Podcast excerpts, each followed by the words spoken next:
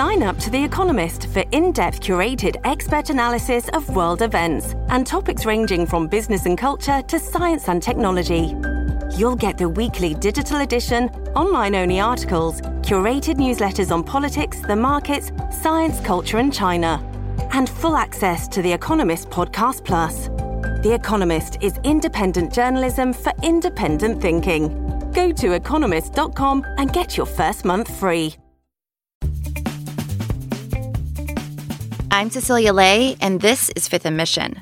No matter where you stand on the politics of San Francisco Mayor London Breed, there's one undeniable fact. Her election in 2018 was a crowning achievement.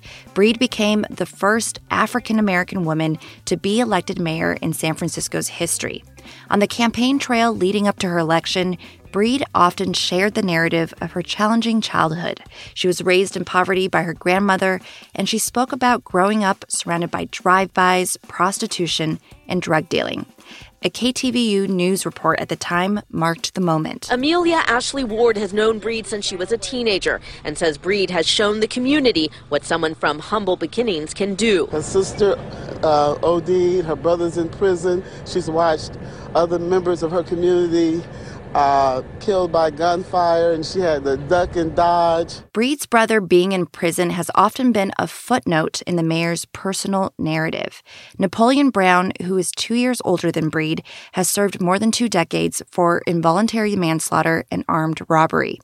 As his sister has taken on a more tough on crime position recently, Brown's case has garnered increased public interest, but Breed has remained mostly mum about it.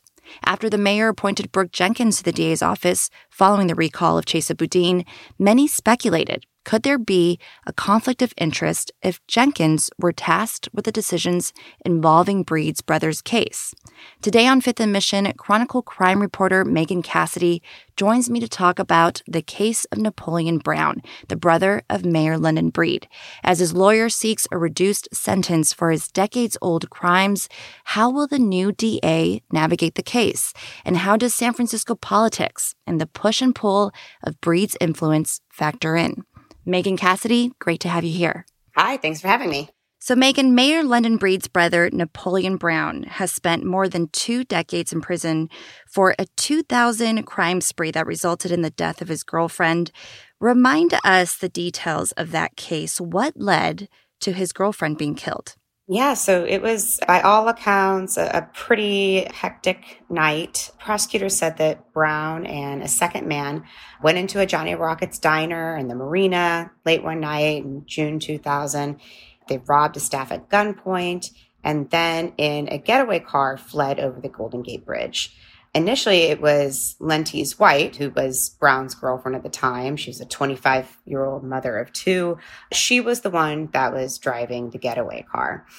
But while they were on the bridge, the getaway car, which is a white Ford Escort, pulled over into a coned off buffer lane, and Lentise White somehow came out of the vehicle. She either fell from or she was pushed from the vehicle. And there's some debate over what exactly happened next, but ultimately, what we do know is that Lentise White was struck by a drunk driver and she was killed. And was the car being pursued by police at that time? Was that why that drive on the Golden Gate Bridge was so hectic? Exactly, right. Yeah, mm. they they were being pursued by police and police actually got out of the car and made their way to White just before she got struck one of the more damning pieces of evidence actually against Brown is that before she died, that Lentise White told police that somebody named quote SB had thrown her out of the vehicle. And Breed's brother, Napoleon Brown, uh, he was known to go by Sonny Boy. So that mm. was the connection there. Mm. So that was really ultimately what implicated him in the crimes that he was named by the woman who was killed. Uh, yes, allegedly, yes. So these crimes were committed 18 years before Brown's sister, London Breed, was sworn in as mayor of San Francisco. She's been pretty careful to not publicly discuss her brother's case in great detail, but how has she advocated on his behalf? Most of the time, Breed doesn't comment directly on the case. She'll say through a spokesperson that she loves her brother, she supports him. But you know, the the most well established example of her advocacy forum was in 2018, and she asked then Governor Jerry Brown to commute her brother's sentence. She also, several years earlier during his trial, provided him with an alibi, saying that she remembered him being home on the night of the crime. Now that she said you know, she was somewhat fuzzy in her recollection. She knew that he was home at some point, couldn't say the times, but it is a testament to Breed's history of uh, defending her brother. And uh, although later, when Breed did write to Governor Brown, she acknowledged that her brother's actions had led him to where he is now. So, really acknowledging that, yes, my brother did do the things that he is convicted of. Hmm. So it seems like Breed has tried to be transparent about how she feels about the case. Have any serious conflicts of interest been raised when it comes to her brother's case? What have ethics experts said about Brown even asking the former governor for her brother's release? Obviously, that is going to be a, a, matter of great public interest and scrutiny. The letter to the governor raised questions about whether Breed was attempting to use her position of authority to influence his decision, which would be improper if, if not a violation of a state or city law. And part of the reason this particular letter came under scrutiny is because Breed used personal stationery to write it. And it stated that she was mayor on it. She said in the body of the letter that she was the mayor. But Political and ethics experts have largely agreed that she didn't violate any laws, that as a citizen, she is entitled to advocate for her brother. So, on the other hand, has Napoleon Brown's connection to his sister has that been a disadvantage for him? Politics are obviously involved. What has that meant for Brown's legal team as they've asked for resentencing or a shortened prison term over these past few years? I, I guess I think that that's debatable. I think that his attorney would probably say that it has been a disadvantage for him because it's going to be a case of high public interest and every prosecutor who is on it is going to need to consider what the public's perception is going to be and what their relationship with the mayor is going to be. And so I think that, you know, he's not going to be getting any sort of under the table deals. But that being said, I don't think that Mayor Breed's connection has been a huge advantage or a disadvantage. Something of high public interest, and all the T's are going to be crossed and I's dotted, I guess I'll say.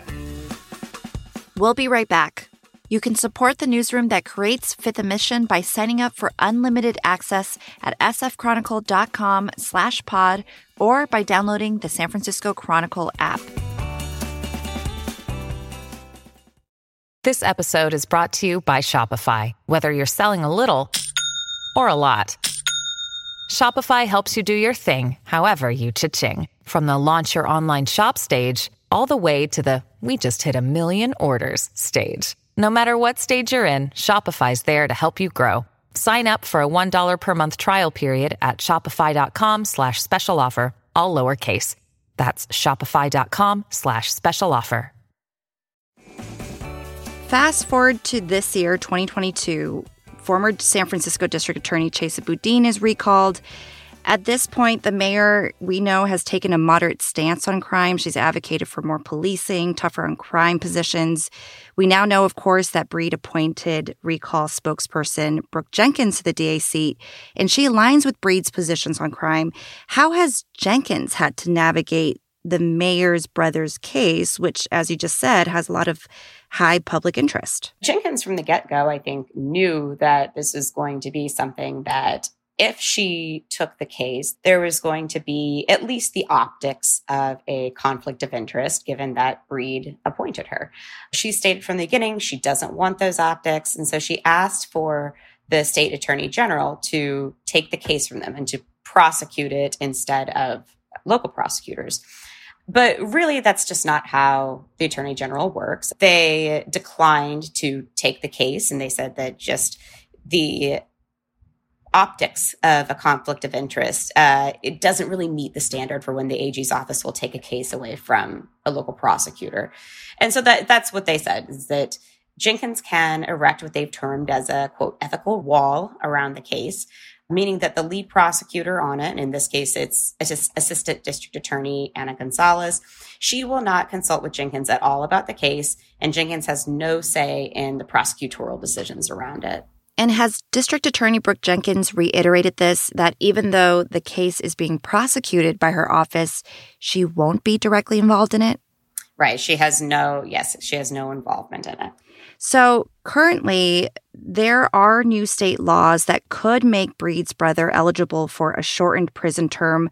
What are these new laws? Right. So the the most important one here is this reform statute that limits the use of what's known as the felony murder rule. And so to to back up, give some context, the felony murder rule means that an individual who is committing a serious crime can be charged with murder if somebody dies while that crime is being committed, even if you're not the actual killer. So say you and a friend are robbing a bank, your friend shoots and kills the teller because of the felony murder rule, you could also be charged with that murder alongside the shooter, even though you weren't the one that pulled the trigger.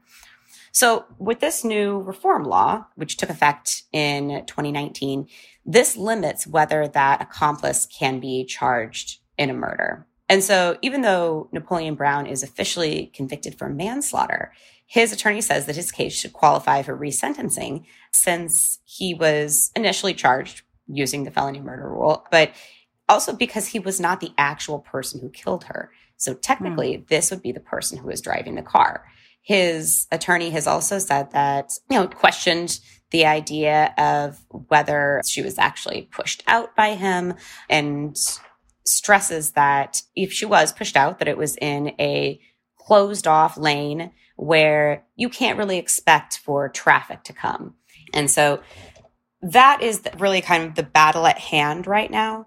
But then if he does get resentenced based on felony murder rule, he still is serving convictions for uh, armed robbery and carjacking.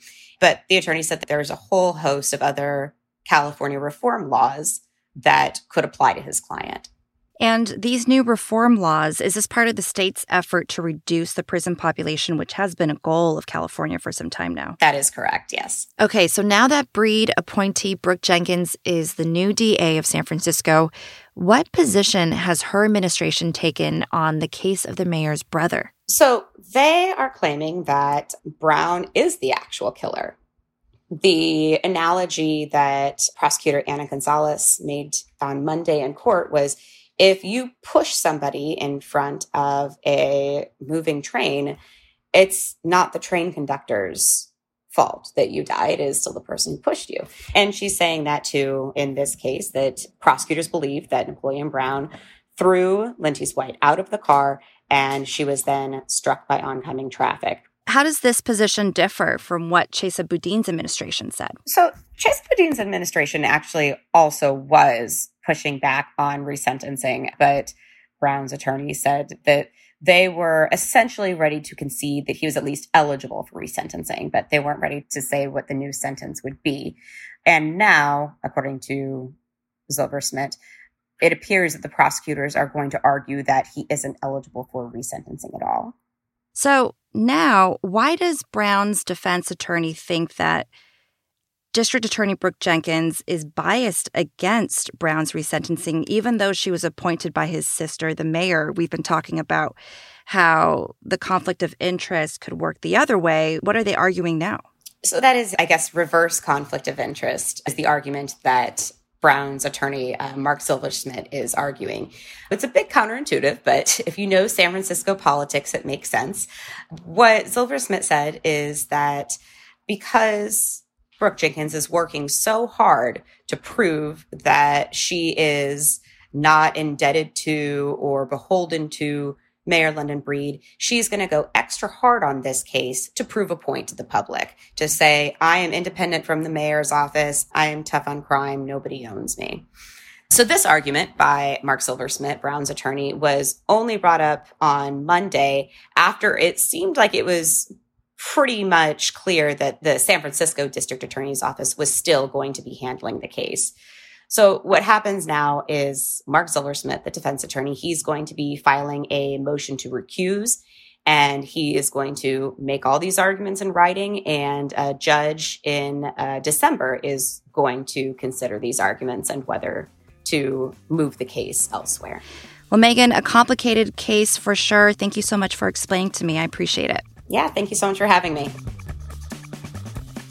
Megan Cassidy is a crime reporter with The Chronicle. Her coverage of Napoleon Brown's case is online at sfchronicle.com and on the Chronicle app. Thank you to King Kaufman for the edits and to you for listening.